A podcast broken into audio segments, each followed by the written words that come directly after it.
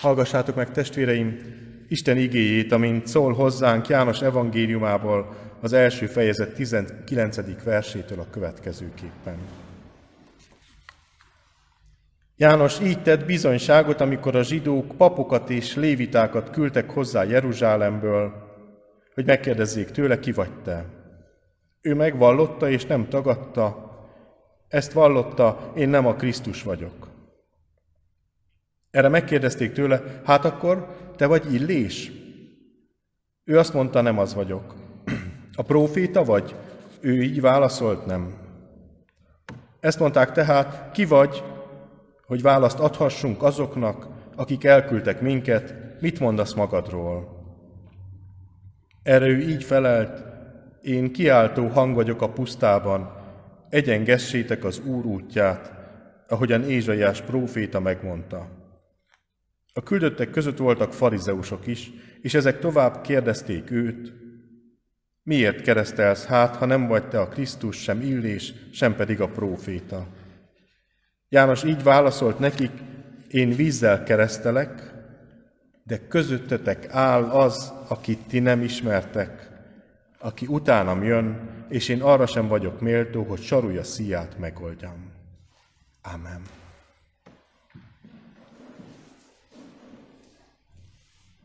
Elég vad kezdés, amikor valaki a bemutatkozásnál, amikor megkérdezik tőle azt, hogy ő kicsoda, azt mondja, én nem a Krisztus vagyok. Így elképzeltem ezt a helyzetet, ahogy a templomból kifele menet, valaki újat meglátunk, és köszönünk neki, és megkérdezzük, hogy ki ő, és azt mondja, hogy hát ő nem a Krisztus. Nagyon furcsán éreznénk magunkat. Arra gondolnánk, hogy ezzel az emberrel valami nincs rendben. De ez nem mindig volt így. Abban az időben, amikor keresztelő János elkezd működni, akkor iszonyatos nagy várakozás van az emberekben.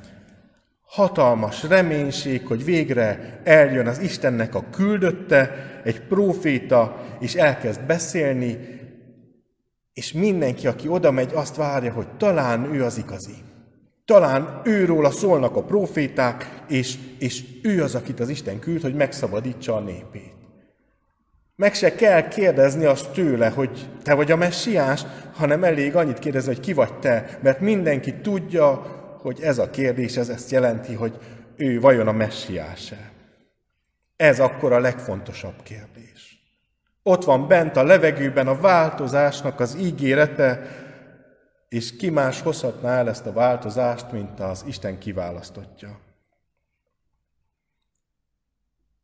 Mindenki mást vár ettől a kiválasztottól. Az Ószövetség tele van ígéretekkel, hogy mi mindent fog megcsinálni. És ráadásul a hagyomány, a, a makkabeusok szabadságharca, a rabbik tanítása mind-mind adtak hozzá valamit. És így aztán Jézus korára annyira kusza összevisszaság van, hogy mit is fog csinálni ez a megváltó. Mit is fog csinálni az Isten küldötte, hogy ebből nagyon könnyű kiválasztani mindenkinek azt, ami neki fontos. Hogy megtisztítja a kultuszt. Hogy véget vet a társadalmi igazságtalanságnak, hogy véget érnek a szenvedések a földön, hogy elhozza az Isten országát itt a földön, hogy elűzi a rómaiakat, hogy királyként uralkodik Izraelen. Vagy éppen azt, hogy ítéletet fog hirdetni, úgy tényleg végre, és eljön a földnek a vége, és a mennyei királyság jön el, és vége a papok hatalmának, és a képmutatóknak, és a gazdagoknak, és mindenki boldogan az Isten asztalánál ehet vagy ihat. Szegények és gazdagok, egészségesek és betegek, bűnösök és magukat szentnek gondolók, a rómaiakkal kiegyez, kiegyezők és lázadók, mindenki várja a megváltót. Így vagy úgy, és mindenki mást várt tőle. És ezért bárhol valaki fellép hatalommal, erős szavakkal, tömegek zúdulnak oda hozzá. És ezért kérdezik meg a Jeruzsálemből jött követek is, hogy te vagy-e az eljövendő, te vagy-e a Krisztus, akit az Isten küldött? János válasza nem segít sokat. Azt elárulja, hogy nem ő, de azt mondja, hogy itt van a közelben. Azt mondja, hogy közöttetek van. Azért ez egy olyan mondás, amitől az ember elkezd oldalra nézegetni, hogy ki, ki lehet. Azt mondja, közöttetek van, de nem ismeritek fel őt. Ennél közelebb nem lehet. Nem is tudnak mit kezdeni az emberek ezzel. Mindenki mást vár. Két, két, két uh, körülményben egyezik meg a, a várakozás. Egyik az, hogy az Isten embere lesz, és a másik pedig az, hogy biztosan férfi. De azt, hogy hogyan fog kinézni, azt, hogy mit fog mondani, mit fog csinálni, van-e valami ismertető jele, arról mindenkinek a saját véleménye van meg. Én ilyennek képzelem, ő pedig olyannak. És amíg az ember a saját véleménye alapján képzeli el az Isten küldöttét, addig, addig nem fogja felismerni azt, aki ténylegesen az Istené. Hordozunk magunkban egy csomó ilyen képet, a, amit tanultunk, amit a Bibliában olvastunk, amilyet a papunk mondott, vagy a hitoktató, amilyet a szülői házból hoztunk, és ez Jézus korában is ugyanígy volt, és ez egyáltalán nem biztos, hogy ez egyezik azzal a képpel, ami, ami, ami, amilyen az Isten valójában itt közöttünk. És amikor Jézus elkezdi a működését, nem történik nagy változás.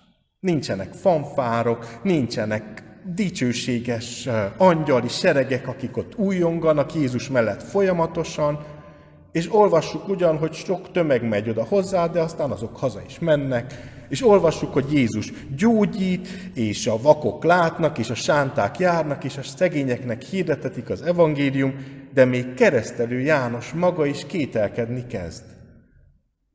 A börtönből kérdezi Jézust, hogy te vagy-e a Krisztus, vagy mást várjunk. Mert, mert még keresztelő János is a saját elképzeléseinek a rabja.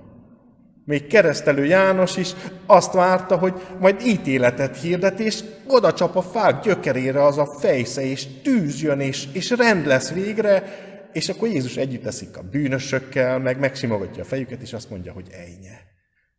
Azért az ítélő bírótól, akit keresztelő János hirdet, attól a rettegős végtől nem is lehetne messzebb az, amit Jézus csinál valójában. És még a legközvetlenebb tanítványai, a 12 se érti Jézust, különben nem akarnák, hogy már előre felosszák a, a helyeket Jézus jobbján és balján. És Júdás árulása is valahol erre a csalódásra megy vissza, hogy hát ő biztosan nem ilyen eh, messiást képzelt el. Te vagy az eljövendő, vagy mást várjunk, kérdezi ugye János a börtönből, és Jézus kitér ezek elől a válasz elől. Nagyon hosszú ideig, amikor meggyógyít valakit, és azt mondja neki, de nem mondd el senkinek. Vagy amikor a tömeg királya akarja tenni, és ő inkább elbújik előlük, vagy amikor Péter azt mondja, hogy te vagy az élő Isten fia, azt mondja neki Jézus, hogy nagyon jó, de nem mondd el senkinek. Mert ez a rengeteg vál, vá, vá, várakozás, ez a rengeteg várakozás, ami körülveszi a messiás érkezését, egész egyszerűen nem beteljesíthető. És Jézus inkább csendben, mint egy fű alatt működik. Mert tudja, hogy előbb-utóbb azért ez meg fog változni. És aztán ez a nagyon sok várakozás, ez a nagyon sok kérdés, ez a nagyon sok elvárás virág vasárnapkor mind választ kap. Jézus bevonul Jeruzsálembe. Hatalmas út a, a Jánosi közöttetek van, de nem ismeritek fel, indulástól az, hogy ott az újongó tömeg, és mindenki úgy ünnepli őt, mint a messiást, aki megérkezett végre. Lovon bevonulni egy városba, az mindig a, a győzelmi bevonulás. A magyar történelemben is vannak erre példák. És igen, Jézus szamárháton vonul be, de ha nagyon akarják, akkor találnak az Ószövetségbe erre vonatkozó proféciát is, Jézus bevonul, és végre nem lehet elhallgattatni az ünneplő tömeget. Eljött, kinyilvánította a hatalmát, most már minden rendben lesz. A virág vasárnap a felszabadult öröm napja. Eljött, akit vártunk, a tanítványok is, megért ez a sok nélkülözés és várakozás, most végre elkezdődik. Jézus bevonul Jeruzsálembe. És virág vasárnapra mindenki tudja, hogy kicsoda Jézus. Pálmaágak, ruhák az úton, felszabadult öröm, hozsanna. Mindenki tudja, kicsoda Jézus, nincs senkiben bizonytalankodás. És mindenki téved. Ebben a nagy újongásban, ami körülveszi ezt az ünnepet, még mindig nem tudja senki, hogy kicsoda Jézus. Még mindig nem tudja senki, hogy mit hozott a világba, hogy mi az az Isten országa, amiről annyit beszél. Mindenkit annyira elönt az öröm és a várakozás, és hogy végre most történik valami, mindenkit annyira elönt a saját elképzelése, amiről azt gondolja, hogy most igazolást nyert, hogy senki nem veszi észre, hogy valójában az Isten érkezett meg a Szent Városba, és vele a szelítség, és a gyógyulás, és az irgalom. Ahogy János mondja, ott van közöttetek, de nem veszitek észre. Ugyanúgy nem ismerik fel Jézust, azt, hogy ki ő valójában, mint keresztelő Jánosnál ott a Jordán partján.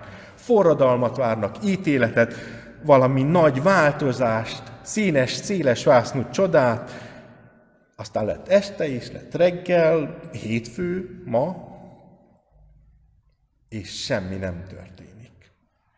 Jézus elmegy a templomba, ahogy szokott, vitatkozik a farizeusokkal, ahogy szokott, betegeket gyógyít meg, bűnösöknek mondja azt, hogy nem haragszik az Isten, ahogy szokta. Ez nem forradalom. Ez nem ítélet, ez nem színes, széles vásznú csoda, ez csalódás. Ott van mindenkiben a várakozás, akár az örömteli, akár az aggodalommal teli, hogy mi fog történni, és Jézus ahelyett, hogy taktikát, tak, tak, taktikát egyeztetne az elótákkal és a felkelőkkel, ahelyett, hogy, hogy az angyalok és mindenféle mennyei rendfenntartó erők sorakoznának, hogy végre rendet tegyenek, Jézus nem csinál semmi mást, mint amit addig is hirdeti az Isten irgalmas jelenlétét. Akik azt hitték, hogy húsvétra majd minden rendbe jön, azok csalódnak. A nagy hét első négy napja ennek a feszültségnek a fokozódása. Megjött Jézus, és most már történnie kell valaminek, akkor majd holnap, akkor majd holnap, úgy várják, és telnek a napok, és egészen az utolsó vacsoráig, amíg, vagy az utolsó napokig, amíg, amíg Júdás végül azt mondja, hogy oké, okay, nem, nem, nem, nem, ezt nem bírom tovább, ezt a feszültséget, addig ez gyűlik az emberekben, hogy mi fog történni, hogy mire várunk, hogy miért nem lép már Jézus. Nem értik, mi történik. És, és, és hát mi se értjük sokszor. Ez az egész egy 2000 éves történet. 2000 éves fogalmak szerepelnek benne. Egy olyan kultusz szerepel benne, amit Jézus halála után nem sokkal végleg beszüntettek a rómaiak, azzal, hogy lerombolták a templomot. És ezek a 2000 éves szavak, és mondatok, és ölelések, amiket Jézus ott a környezetébe és a világ felé mutat, ezek kellene, hogy megérintsenek minket, mai embereket. De ugyanolyanok vagyunk, mint Jézus kortársai, hogy az elvárásainkra rárakódik, hogy, hogy a, az Istennel való elvárásaink hatalmasok, és, és annyi minden van, hogy, hogy ezektől az elvárásoktól sokszor nem látjuk meg az Istent. Az emberi értetlenség örök, de az Isten irgalma is az. Ahogyan 2000 éve, úgy ma is közeledik hozzánk szeretettel, szerítséggel, várakozással, hogy végre ismerjük fel őt, végre ismerjük fel az ő jó szándékát, az ő irgalmát, az ő jelenlétét a világban. A nagy hétnek az az értelme, hogy haladunk Jézussal, figyelünk rá, megpróbáljuk megérteni, feladjuk az, a saját elvárásainkat, és megpróbáljuk megérteni az Isten elvárásait. És hogy mit akar velünk, mit akar a mi életünkben, hogy mit tervez, hogy hogyan készít közösséget nekünk. Ez a hét arról szól, hogy keressük, hogy Jézus szavai és tettei, ezek a 2000 éves mozdulatok és mondatok hogyan lesznek maiakká, hogyan lesznek a miénké. Amíg a saját várakozásaink vezérelnek, addig nem fogjuk megérteni és megismerni Krisztust. Úgyhogy ezen a héten arra hívunk mindenkit, hogy engedjük el ezeket az elvárásokat, ezeket a határozott elképzeléseket, hogy mi tudjuk, milyen az Isten, és engedjük, hogy az Isten maga lépjen közel hozzánk. Szólítson meg az ő nagyon halk, csendes hangján. Engedjük, hogy átöleljen, vigasztaljon, meggyógyítson, hogy közösségébe fogadjon minket. Amen. Imádkozzunk.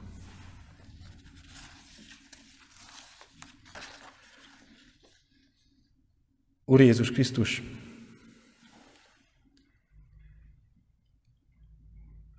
üresíts meg minket. Vedd el ezeket a nagyszóló elképzeléseket, hogy mi ismerünk téged, és, és tölts be minket azzal a szeretettel és örömmel, amit te adsz a világnak. Add, hogy a bennünk lévő rendetlenség az elsimuljon, és minden a helyére kerüljön. Add, hogy te magad is a, a, a helyére kerülj az életünkben. Jöjj, Urunk, és kísérj minket végig ezen a héten is. Amen.